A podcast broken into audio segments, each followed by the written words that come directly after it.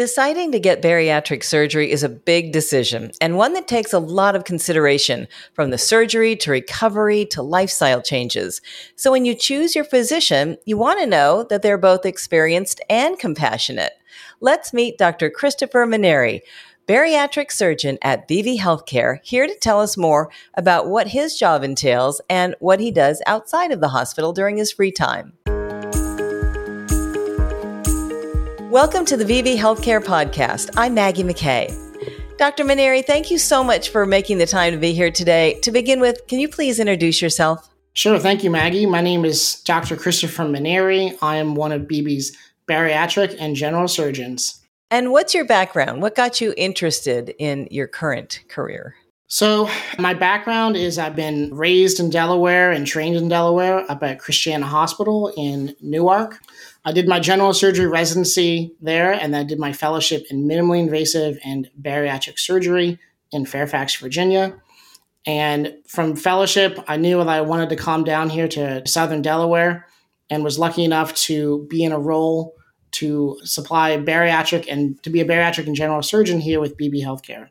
Was there any life event that inspired your career choice, maybe when you were younger, or a person that you knew that you thought, that's what I want to do? Well, I always knew that I wanted to be a surgeon. I wanted to work with my hands, and I really enjoyed the minimally invasive approach with advanced laparoscopics and now with robotic surgery.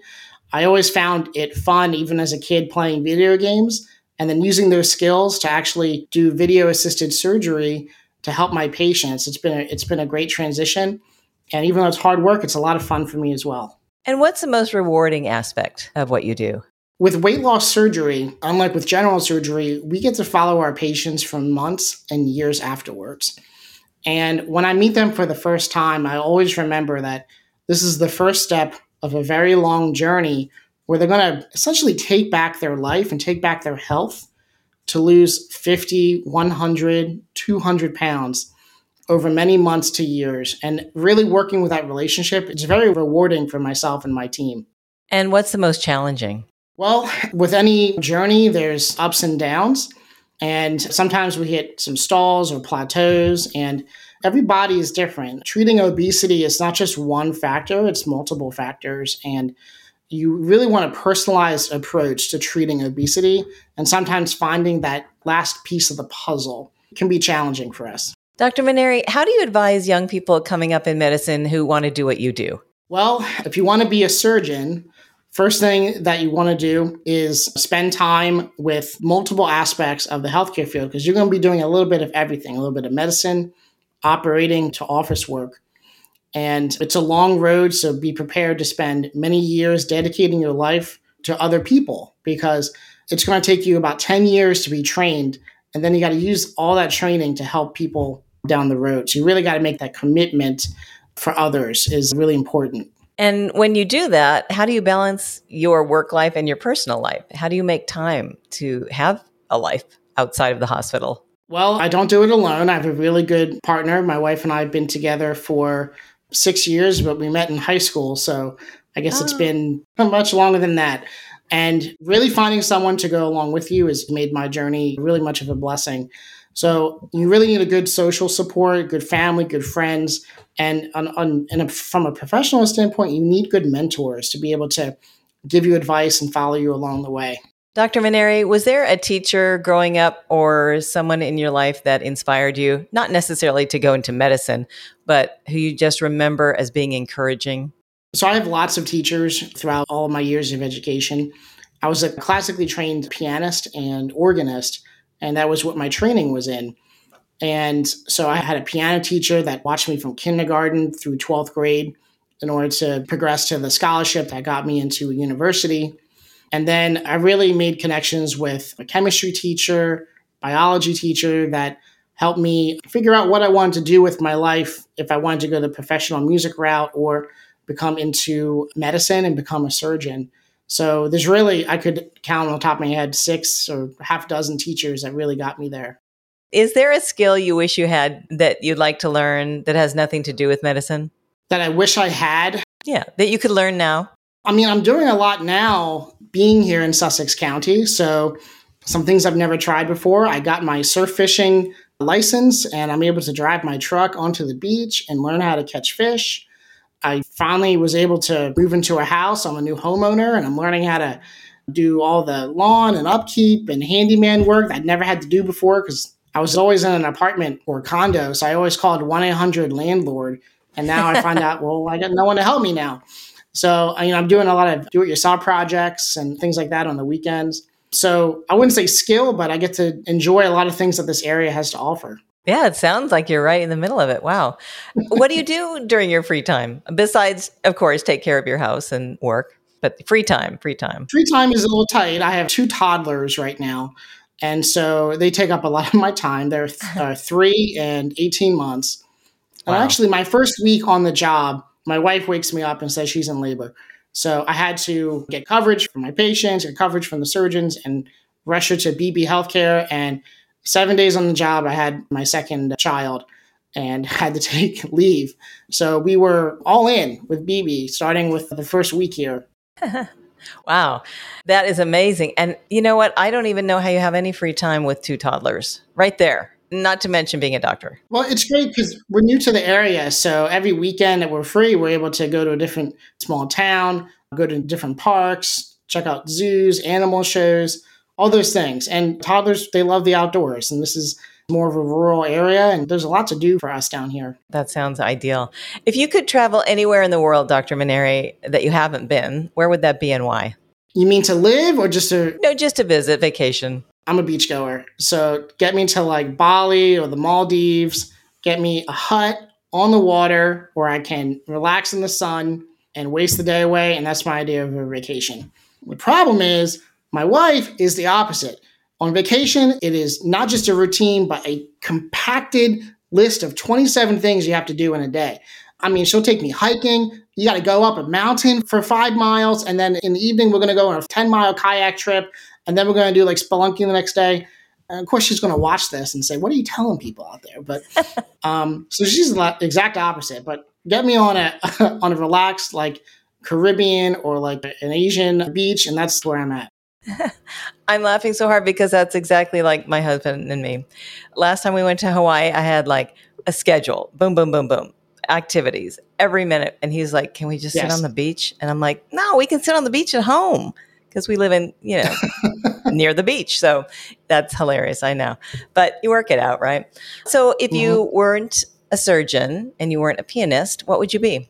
Well, you took my top two there because I love music and I would definitely be something in the music route because I was planned on becoming a music teacher and playing music and the organ on the side. So I really like to teach. Probably some type of a teacher of some kind would be something I would like to do. And if not, then maybe a professional video game player, which my twin brother was very close to becoming because he was a little bit better than me. But maybe those top two. so you're a twin also. That must be fun growing up. Yes. what are the advantages to that? Well, advantages of having a twin. Mm-hmm. I, I, you, there's not. There's terrible. I mean, I guess you always have a friend, but you know, growing up, you had to share birthdays. We were born right before Christmas, so really your presents were cut in half, cut into a quarter of what everyone else got, because everyone just doubled up in things. And so you can only get something where there's two of. So you never got one thing by yourself. You know, so mostly what we got was clothes, because then they can get two of them. If you wanted some, one specific gift, well, you had to have two of them because, mm-hmm. and if you couldn't do that, then you're out of luck. you mean people gave you the same present? Oh yeah. No. You'd have to like get two different shirts or two different like basketballs, and they always have to be like the same thing because you got to make it easy for people. And then Christmas was two days later, and they just like kind of combine it all. Oh, it was terrible. I know that my birthday's in December too, and it's like this is for your birthday and Christmas. I'm like, what? Yeah. I'm going to change it to June. What in the world? I know. I really wanted to celebrate my half birthday. exactly. Well, if that's what well, it takes to get more presents. Yeah. You can skip nine. Let's celebrate nine and a half. when you were a little kid, what was your first job or high school, whatever? Well, I did play piano out on the side as a for different community events and church and things like that. My first actual job was working at the Giant, and I was a cashier and pushing carts and stocking shelves. So I did that for two years. So that was my first job. What did you learn from that in life as you look back? Everyone starts somewhere, right? And it's great to be able to look back 20 years ago what my first job was. I remember getting, um, when school started, there were some shifts where I only worked like two hours. And so I had a paycheck once that was like 950. and I remember cashing it at the store and then here's your nine dollars. And I go, all right. And you know, you gotta start somewhere. So looking at right now, I'm starting a great career here at Beebe and seeing all the different roles that I've had. And like I like to meet people and talk with people throughout the day. So when you're a cashier, you get to see people in different phases of life. You have the parents, you have retired people, a couple celebrities who go in there. I get to meet and bag up their grapes, and I get to tell people who I met today. And you see all different types of people. That was always fun to see. So, speaking of your first $9 paycheck, was there anything in life that you saved up for for a long time that you bought like an extravagant something like a car or so you know medical school and the loans that we had it's just i haven't gotten to that big purchase yet my wife and i are very fiscally responsible it's kind of boring for a podcast I will say that I'm getting into with our home, we decided to put in an outdoor kitchen. So it has a grill, but the one thing I added on was a smoker. So now I'm beginning to learn how to smoke fish and smoke pork and do some like I made brisket for my son's birthday. And so I'm kind of taking in a little bit of extra cooking and things like that. I wouldn't say like a smoker for a thousand dollars is like the biggest extravagant thing. Certainly, there's fun. more things. Like, oh, when are you going to get like the Manieri Speedboat Foundation donation that you want to do. I'm not there yet in my life, but you know, so we're a little bit of savers, paying down debt. Save those questions for the surgeons that have been here 15, 20 years. I'm sure they'll have you. some fun stories. Also, toddlers take up a lot of money, kids in general. Yes. For the next mm, 20 years, right? After that, maybe. Yeah, 20. I was told 18. we'll see.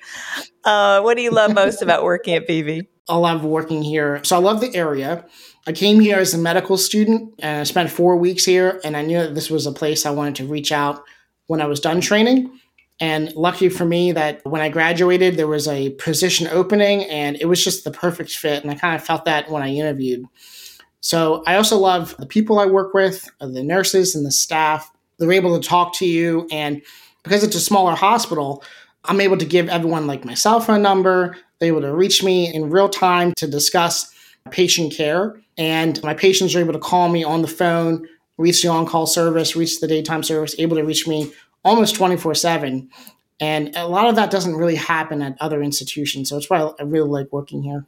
You're not kidding. I don't know how long it would take me to get a hold of my doctor, even though I love him to pieces. In a nutshell, what is your philosophy of life or your mantra? Philosophy of life. Well, I guess it changes by the day, but I always want to say, like, treat others how you'd like to be treated.